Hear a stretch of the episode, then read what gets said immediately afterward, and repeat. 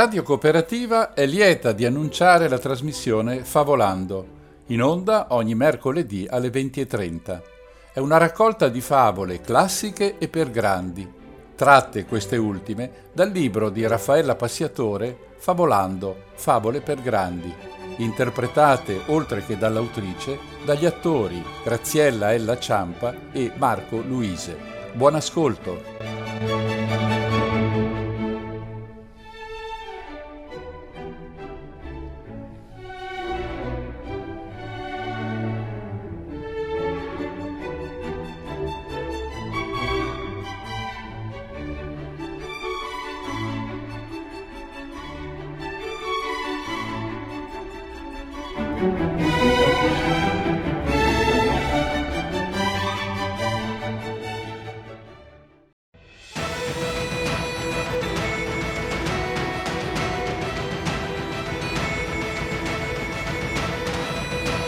Cari amici, questa è la seconda parte della favola di Raffaella Passiatore, Cattivic, la balena bianca. E, come dicono quelli che sanno, ecco il riassunto della puntata precedente.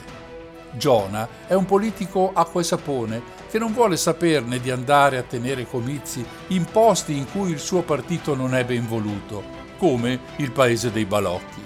Il suo capo insiste e lui decide di darsi alla fuga sale su una baleniera, nessuno andrà a cercarlo su una baleniera, con destinazione Brasile dove si dedicherà al samba e a prendere il sole.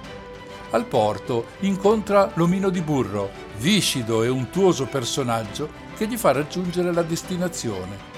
Ad accoglierlo sulla nave il primo ufficiale, Star Trek, e il secondo e terzo ufficiale, Volpe e Gatto un altro strano personaggio gli è vicino, troppo vicino. Si tratta del grillo parlante, forse uno psicoterapeuta, forse un veggente o forse solo un imbroglione. Giona, essendo in incognito, dice a tutti Call me Pinocchio, chiamatemi Pinocchio. È ora di cena ed ecco comparire i nuovi personaggi della storia, il marinaio Lucignolo, l'orrendo cuoco chiamato marinaio verde che offre un pasto a base di pinna di pesce cane dal gusto nauseabondo. E poi lui, il capitano Mangiafoco, che ha un conto in sospeso con Cattivic, la balena bianca. È una storia vecchia, perché al capitano manca una gamba sostituita da una protesi ricavata dalla mandibola di un pesce cane. A strappargliela a morsi è stata proprio Cattivic contro la quale Mangiafoco durante il pasto esplode in un monologo furente e aggressivo che prevede una tremenda vendetta, la fine di quella balena cattiva uscita dalla mente del demonio. Ecco, siamo a questo punto e da qui ripartiamo, proprio dal monologo di Mangiafoco. Buon ascolto e, ne siamo certi, buon divertimento!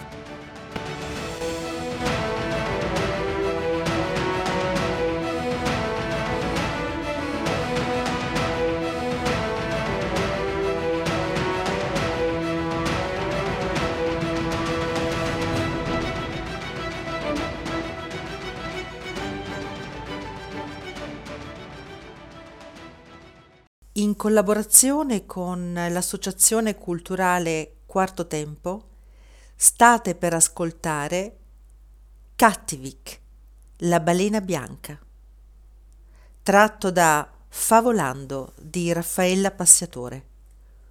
Voci recitanti Graziella Ella Ciampa, Marco Luise, Raffaella Passiatore.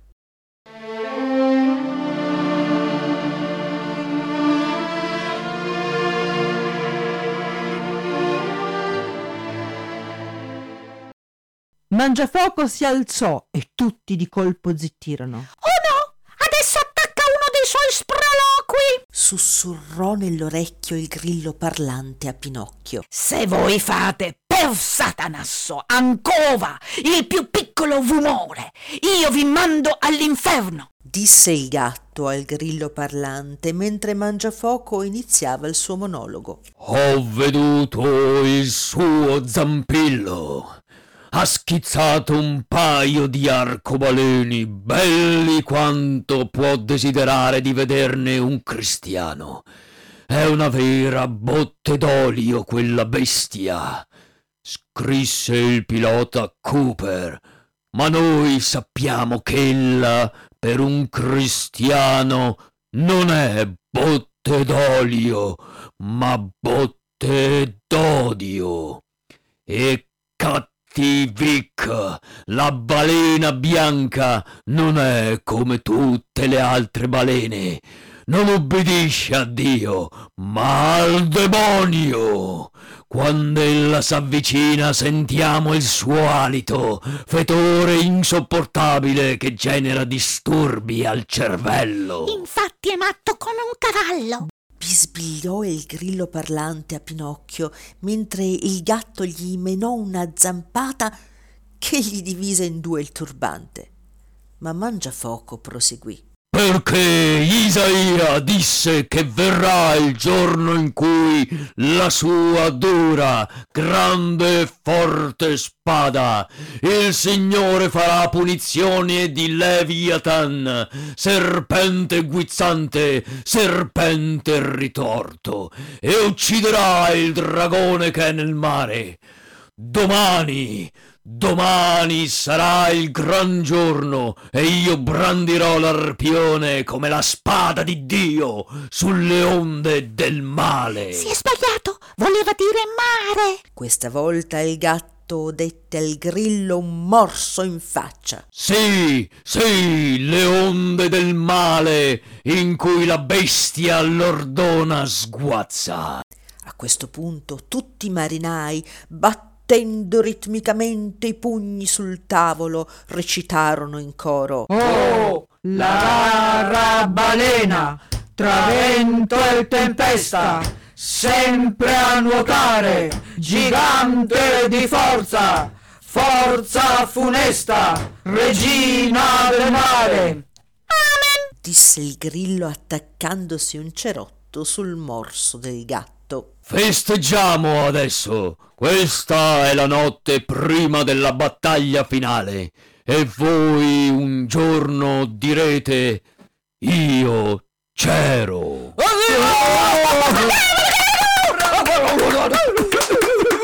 In quell'istante si spalancò la porta ed entrò una donna di mezza età.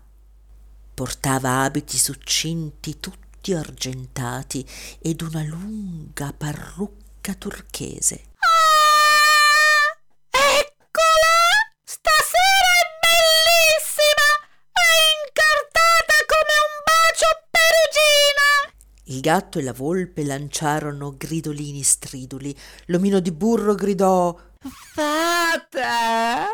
Lucignolo entrò con una darbuca turca, prese posto sul lato della stanza e attaccò a percuotere il tamburo con grande maestria.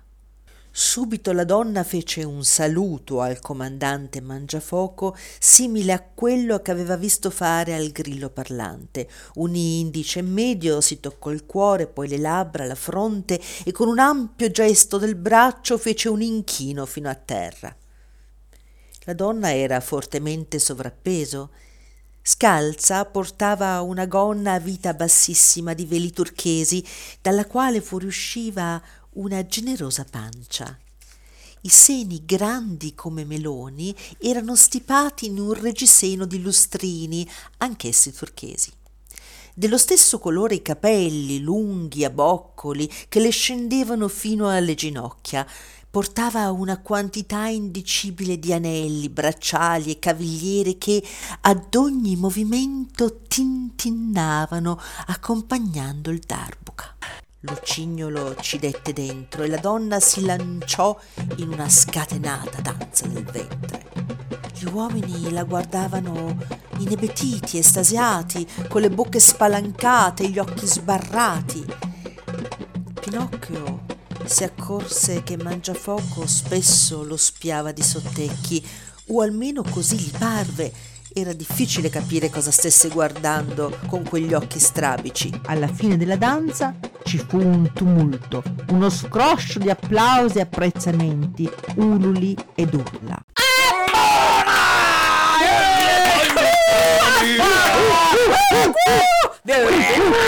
Vieni ti faccio la magia! La donna ignorò tutti e si avvicinò a Mangiafoco che sfilò dalla tasca alcune banconote e gliele infilò nel reggiseno. Tutti applaudirono e quella uscì accompagnata da Lucignolo. Pescatore verde, porta la grappa! ordinò Mangiafoco e poi disse Lei, senta, dico a lei. Dice a me? Sto guardando forse lei. Dico a quell'altro, quello che le sta accanto. Te lo dicevo che avresti fatto una brutta fine. bisbigliò Grillo Parlante a Pinocchio che diventò rosso paonazzo. Eh, dice a me. Sì, proprio a lei. Si metta di profilo. Mi faccia vedere bene quel nasone che ha. Io un nasone? Ma, ma cosa dice? Se io ho il nasino alla francese. Il grillo parlante, cercando di non essere visto, puntò il dito indice sulla tempia e fece un gesto eloquente come a dire Lasciatelo perdere. Questo è matto. Tuttavia il tentativo del grillo di distogliere l'attenzione da Pinocchio non servì e Mangiafoco chiese a bruciapelo a Pinocchio Lei chi è? Non mi ha detto il suo nome. Col mi Pinocchio. Come? Pinocchio? Sì, signore. Ma non è possibile! gridò Mangiafoco che dette un pugno sul tavolo, versando il boccale di grappa che Pescatore Verde aveva appena appoggiato sulla mensa. Pinocchio io lo conoscevo bene. Quello che ha attaccato in faccia non è il naso di Pinocchio. Lei è un impostore! Forse un omonimo. sussurrò Pinocchio mentre circospetto si guardava intorno. Prendete quest'uomo! È un impostore! In quattro e quattr'otto il gatto e la volpe l'avevano acciuffato e l'omino di burro già gli stava legando mani e piedi mentre Star Trek parlò. Capitano, non voglio rovinarvi la serata. Mi adopererò io stesso di interrogare il prigioniero. Secondo ufficiale Volpe, terzo ufficiale Gatto, portate quest'uomo sul ponte e legatelo all'albero maestro. Lei, omino di burro, prepari gli arnesi di tortura. Sì, signore. Sì, signore. No, lasciatemi, sono innocente. Non ho fatto nulla di male. Zitto, mascalzone. Taci, favabutto. Zitto, delinquente. Pinocchio fu legato all'albero della baleniera. La notte era stellata, la luna fra tre giorni sarebbe stata piena. L'aria della notte era gelida. Star Trek illuminò il volto di Pinocchio con una torcia elettrica. Allora, figliolo, chi è lei veramente? Se me lo dice, non la farò torturare. Io sono Giona. Perché ha mentito sulla sua identità? Io non ho mai detto di essere Pinocchio. Ho detto di chiamarmi Pinocchio. C'è una bella differenza filosofica. Qual è il tuo mestiere? Donde vieni? Qual è il tuo paese? Di che popolo sei? Io sono un ebreo. E beh, pure io sono ebreo. E allora? Temo il mio capo, che ha potere sul mare e l'asciutto e spaghetto asciutto. Chiese interessato l'omino di burro, pensando al suo dio pastafariano. In quel momento Lucignolo, di vedetta dall'alto della coffa in cima all'albero maestro, gridò Balena in emersione! A tutta dritta! Nel frattempo il secondo ufficiale Volpe sopraggiunse correndo. Ufficiale numero uno, è arrivato un messaggio in Morse da un sottomarino. Il testo dice allontanare passeggero naso lungo stop, altrimenti bombardiamo stop. Avete dieci minuti di tempo. Oddio, mi hanno trovato! Cosa significa? Chi vi ha trovato? Il mio capo, il capo del mio partito. E così Giona raccontò tutto nei dettagli a Star Trek e da Volpe. Secondo ufficiale Volpe, cosa consiglia? Io, primo ufficiale Star Trek, consiglio di fare come ci dicono dal sottomarino. Condivido. Secondo ufficiale Volpe, ma praticamente come pensa di effettuare l'allontanamento del soggetto in questione? Buttiamolo a mave! gridò Gatto che era sopraggiunto. No, no, no, non vorrete veramente buttarmi in mare? Datemi almeno una scialuppa! Non ne abbiamo, ci dispiace. rispose il terzo ufficiale Gatto sgranocchiando la zampa di un topo. Voglio parlare col capitano! Fatemi parlare col capitano! È sicuro di voler parlare col capitano? No, ci ho ripensato. Buttatemi a mare! E sia! Omino di burro e terzo ufficiale gatto, buttatelo a mare. Lei, secondo ufficiale Volpe, vada in cabina e risponda al sommergibile che è stato eseguito quanto richiesto. Detto questo, l'omino di burro e gatto slegarono Giona dall'albero e, uno tenendolo per i piedi e l'altro per le braccia, lo gettarono in mare. L'ultima cosa che Giona sentì chiaramente fu la voce di Lucignolo dalla coffa. Balena tutta dritta!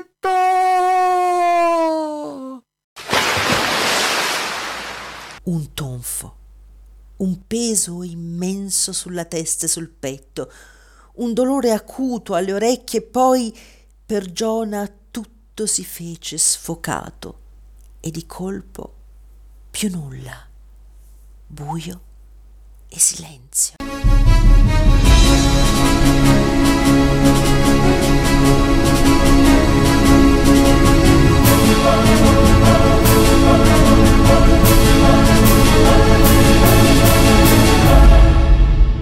Giona riaprì gli occhi con un gran mal di testa e tremante dal freddo.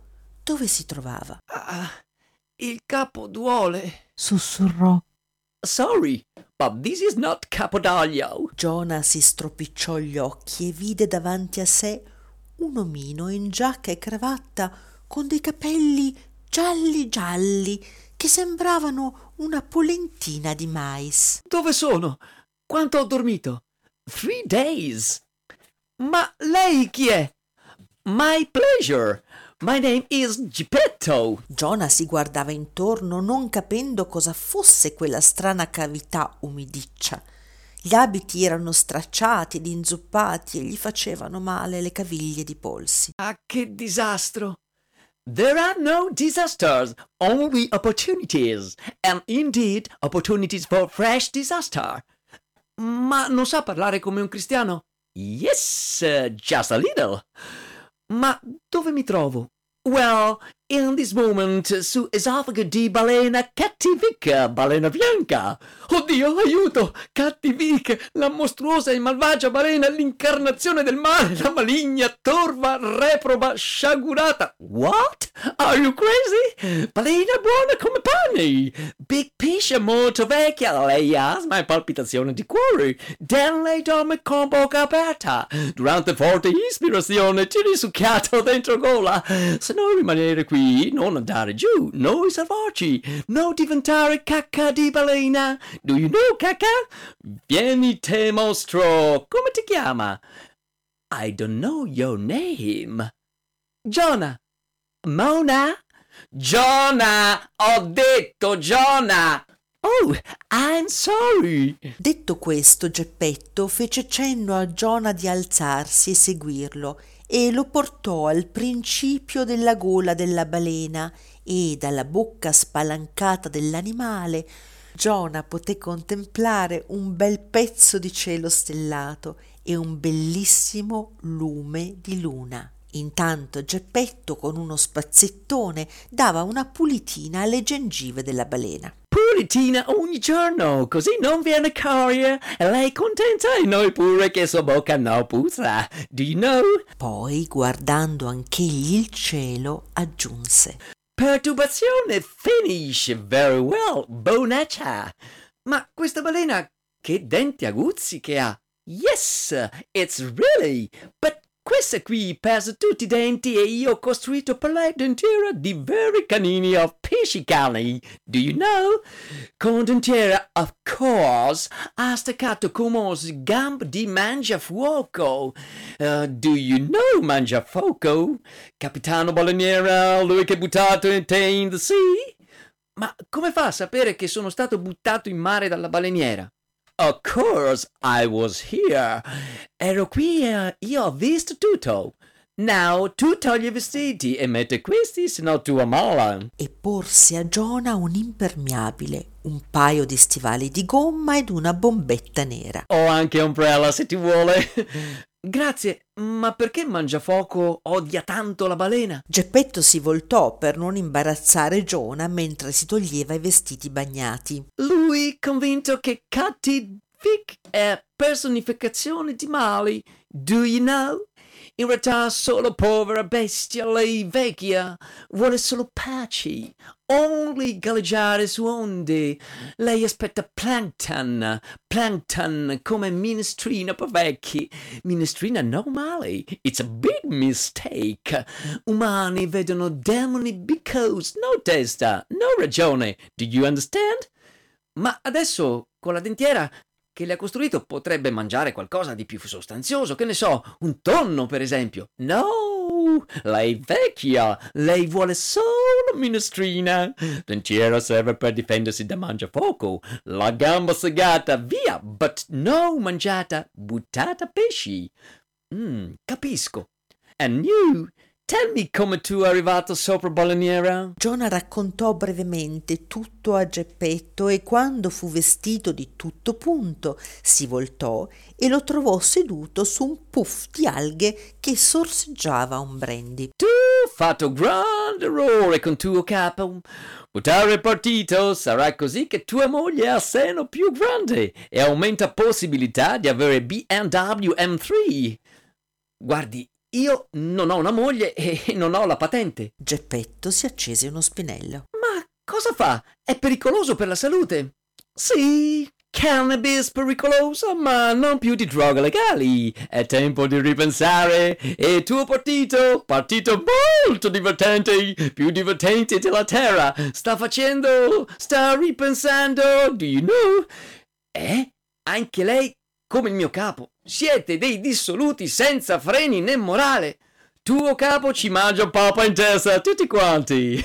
Poi fece una pausa, guardò Giona con un che di complice e disse Gente pensa che diavolo dentro me. Una volta mi danno coca, io però soffio, non tiro su. Forse era zucchero a velo. What do you think about my very English humor? La ringrazio per gli abiti, tuttavia, malgrado io le sia riconoscente, lei è uno svergognato, un vizioso. Dovrebbe farsi disintossicare e a parte tutto, detesto l'umorismo inglese. Non mi fa ridere. Mm, well, I mean, uh, we are just humans and we all make mistakes. Sì, ma il mio capo su questo ci marcia per arraffare voti. Geppetto lo guardò serio e poi disse Do you know che tuo suo naso va a destra? Oddio, come destra? Non pendeva a sinistra. I don't believe. Che ce l'avrebbe uno specchio? No, I'm sorry. Lei dice a destra? Yes. Ma, ma, allora, io non sono per gli altri quel che finora avevo creduto d'essere per me. Non posso vedermi vivere e non potendo vedermi vivere resto estraneo a me stesso, cioè uno che gli altri potevano vedere e conoscere e allora io sono estraneo a me stesso ed è impossibile che io mi veda qual sono e mi conosca qual sono e Jesus, what a drag! Mi scusi, ha ragione, la sto annoiando. You are delicious, man. Allora mi permetta di farle qualche domanda. Parliamo di lei. Ma com'è finito qui? Mia nave giù, sotto mare. Naufragata? Yes. Io andavo to home, patria. disse con gli occhi a mezz'asta Geppetto, mentre faceva un altro profondo tiro dallo spinello e aggiunse He's a great guy. Tuo capo. Io voto lui. E perché mai? Celebriamo la forza del capitalismo, abbassiamo le tasse, difendiamo la legge e l'ordine e non dobbiamo trattare i capitalismo come se fosse un termine offensivo. Non possiamo perdere la nostra fede nella competitività, nella libera scelta e nel mercato. Dobbiamo riaffermare la verità, e cioè che semplicemente non esiste alcun altro sistema che abbia un successo così miracoloso nel soddisfare i desideri e i bisogni umani. Accidenti, l'ha imparato a memoria. Oh, yes! Francamente, non ne sono più convinto. disse Giona sbuffando. Dovremmo essere più rigidi, meno tolleranti. Ci vogliono punizioni più forti. Io devo proprio dire, tu fondamentalista, sempre giudicare quello così, quello là, questo sì, questo no. Popolo must be free, libero. Rilassi tu, a non fare tanto profetino tu. Cosa vuoi fare da grande? Santo? Profeta? È la questione morale? Bullshit! Io piuttosto che avere gli elettori come lei, mi uccido. Wow, so exaggerated! Intanto si alzò la luna ed un raggio violetto illuminò la gola della balena. Aspetti un attimo. Adesso che la guardo alla luce, io devo averla già vista. Ma lei non è il premier del paese dei balocchi. Really? You are really cute! Improvvisamente tutto il corpo della balena fu come scosso da un terremoto. La bocca spalancata si richiuse e poi si riaprì con un fremito. Oddio, che succede adesso? The end of the days. This is Mangiafoco. Giona guardò fuori dalla bocca aperta della balena e in effetti riconobbe Mangiafuoco che arrivava a gran velocità trascinato da un motoscafo, in equilibrio su un solo sci d'acqua. In una mano teneva un arpione e gridava come un ossesso Ah, putrido ammasso di grasso, ti farò a polpette, maledetta! La mia vendetta sarà terribile! Cattivic, di le tue ultime preghiere! The man is crazy. Tu hai mai visto pesce frugare? La balena non è un pesce ignorante. Well, La balena si svegliò, aprì gli occhi, prese fiato e sternutì con quanta forza aveva in corpo. Giona e Geppetto vennero sputati fuori e Mangiafuoco, colpito in pieno, volò via compiendo piroette per il cielo. Giona fece appena in tempo a vederlo ricadere giù nelle fauci aperte della balena che l'aspettava. Poi, con un solo colpo di coda, spazzò via la baleniera che si riversò sul lato. Non ancora soddisfatta, la balena scattò su verticalmente nell'aria per ricadere pesantemente sulla baleniera che sprofondò sotto il mare. Ancora non contenta, prese a dare ritmicamente di coda nel punto in cui era affondata la baleniera. A vederla da fuori sembrò che stesse scandendo il tempo di una musica immaginaria. Cattivic aveva scatenato una specie di maremoto. Mangiafuoco, spezzato in due, era diventato pasto per i pescecani e la marea sembrava essere salita e non si capiva se a causa dei colpi di coda di Cattivic o della luna. L'enorme balena bianca fendeva il mare, la dentiera risplendeva candida e mostruosa nella bocca spalancata. Marosi alti come campanili si stendevano nel cielo, si ritorcevano su se stessi come un cerino bruciato, per finire a frantumarsi con grande frastuono sulla superficie fracassata del mare. Giona galleggiava attaccato a qualcosa che ai raggi della luna sembrava essere giallo polenta. Quella cosa si gonfiava e si gonfiava come un pallone sotto di lui fino a che prese la forma di un canotto. Giona fu spinto via nella notte, poi le forze lo abbandonarono e perse i sensi.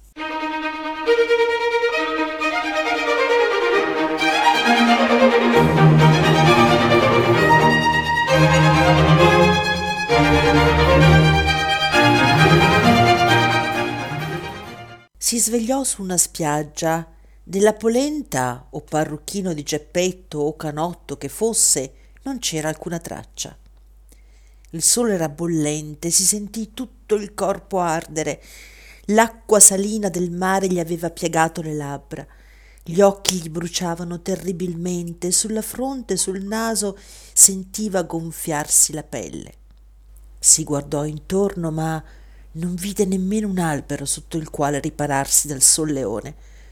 Scorse invece una bottiglia tappata con qualcosa al suo interno.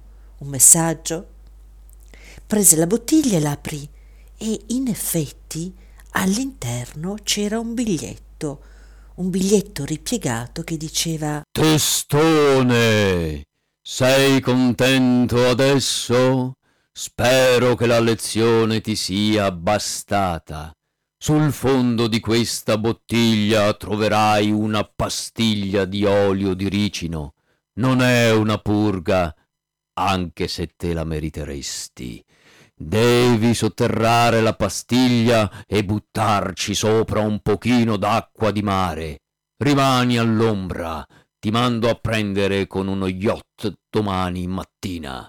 Il capo. Non è possibile. Ancora lui! Sempre lui! Ma come accidenti fa? gridò Giona, sbattendo la bottiglia sulla sabbia e saltandoci sopra dalla rabbia. Poi la canicola ebbe la meglio sulla rabbia e sull'orgoglio ferito. Riprese la bottiglia e realmente trovò sul fondo una pastiglia di olio di ricino. La sotterrò e la bagnò con un po' di acqua di mare che aveva raccolto nel cavo delle mani. In pochi secondi la sabbia iniziò a vibrare tutta ed un germoglio fece capolino e quello bello vispo prese a crescere e a riempirsi di foglie proprio sotto gli occhi di Giona. E questo cos'è? Un fagiolo magico. Fagiolo lo vai a dire a tuo fratello. rispose l'ex pastiglia, ormai pianta di ricino. Ma come fa? disse Giona con il naso per aria. Tanto la pianta era cresciuta. Eh, caro mio, potenza della tecnica e della scienza. Ma... ma lo sa che lei ha il naso a patata? Ma come a patata? Ma se l'ho sempre avuto sottile come un becco. Guardi, io di patate me ne intendo. Si sbaglia! Gli gridò dall'alto la pianta di ricino o pastiglia che dir si voglia, mentre il fogliame continuava ad allargarsi in quattro e quattr'otto Giona ebbe ombra e frescura a volontà. Fatto sta che a Giona venne fame e pensò di assaggiare quelle belle florescenze rossastre. Intervenne immediatamente la pianta di ricino. Ma sei buona? No, sono Giona. Sono velenosa, idiota! Di commestibile ho soltanto dell'olio, ma non mi sembra il caso. No, in effetti. A quel punto Giona scoppiò in singhiozzi. Il fusto più alto del ricino si abbassò verso Giona, dandogli amorevoli pacchette sulla spalla. Su, su, ragazzo, non dicevo seriamente quando dicevo idiota. Però è vero che il suo naso è a patata. Voglio solo morire. Ma come morire? Ma allora è vero che sei... Vabbè, su caro, perché adesso vorresti morire dopo che ho fatto tutto sto lavoro per salvarti? Dai, sentiamo.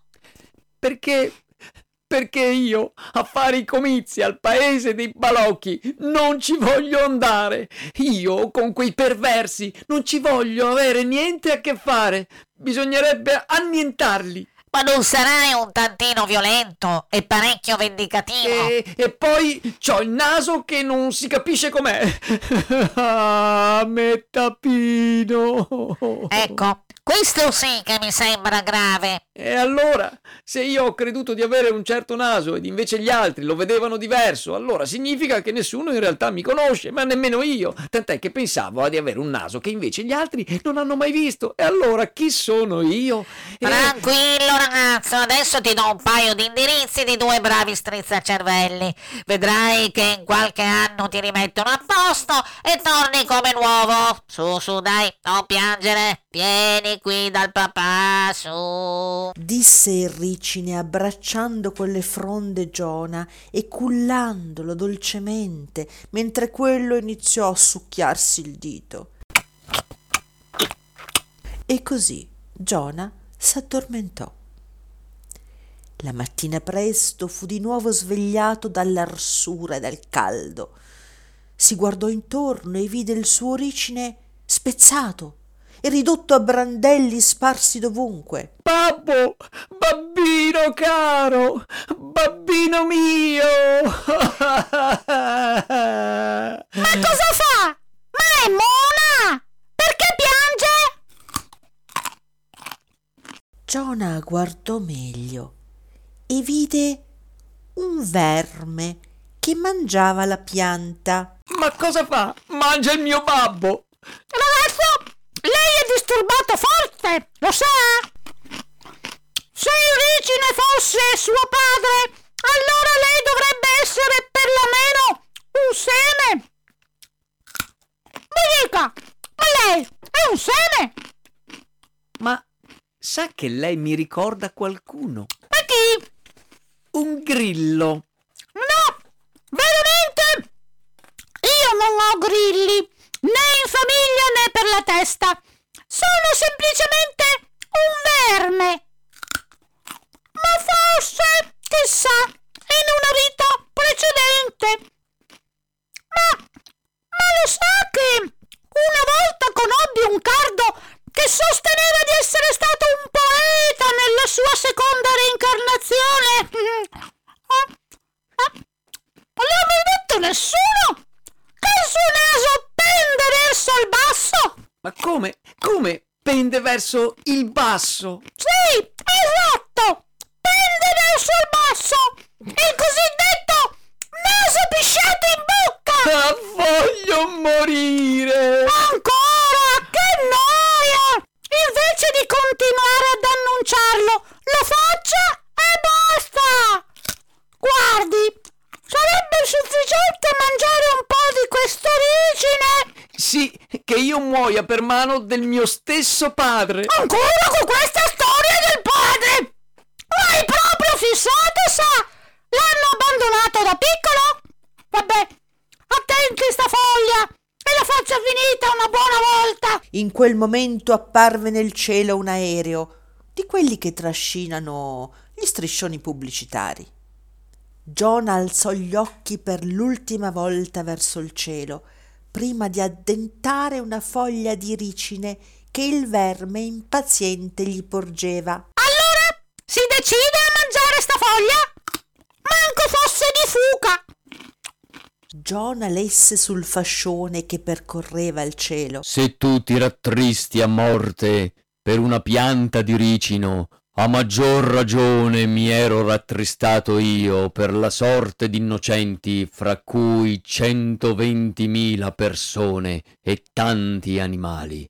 Aspettami, sto arrivando. Giona rimase sbigottito. Allora la mangia sta verdura o no? Ci ho ripensato. E non muore più? No, non voglio più morire perché ho capito che... Peccato! Avrei mangiato un po' di carne oggi, ma ah, ah, mi lascerebbe almeno una pellicina delle unghie dei piedi o un semplice antipastino giusto per farmi la bocca. Non mangio carne da mesi. Nel frattempo apparve qualcosa in mare. Giona scrutò verso l'orizzonte e vide due naufraghi attaccati all'albero spezzato di una nave. I due tenevano le mani sul legno e battevano i piedi verso riva. Ben presto toccarono terra e Giona, con sua sorpresa, scoprì che si trattava del secondo e terzo ufficiale, gatto e volpe. E Giona gli andò incontro esultante. Vi siete salvati! Vi siete salvati! Sì, ma non per merito tuo. Ed è solo colpa tua se la baleniera è affondata. Sono tutti colati a picco con la nave. Maledetto! Ma signori, no, non è stata colpa mia. Maledetto detto Pinocchio. No, ascoltate, state facendo confusione. Io non sono Pinocchio, io sono Giona. Bugiardo! Adesso te lo faccio vedere io! Vedrai come va a finire questa storia. E questa è la vera fine della stovia, maledetto Pinocchio! Detto questo, gatto e volpe immobilizzarono Giona, poi fecero una profonda buca e vi piantarono l'albero della nave, proprio lì dove era cresciuto il ricine. Arrotolarono e legarono insieme i loro stracci bagnati fino a farne una corda e con quella impiccarono Giona. Le ultime parole che pronunciò furono Oh, babbo mio, babbino mio, se tu fossi qui. e non ebbe fiato per dir altro. Chiuse gli occhi, aprì la bocca, stirò le gambe e dato un grande scrollone rimase lì, come intirizzito. Quando arrivò lo yacht, il suo capo lo trovò così. Qualcuno con il sangue aveva scritto su uno straccio appeso sull'albero della nave, proprio sopra la testa di Giona. Call me, Pinocchio. Del verme non si seppe più nulla. Chissà se qualcuno non lo schiacciò involontariamente sotto i piedi.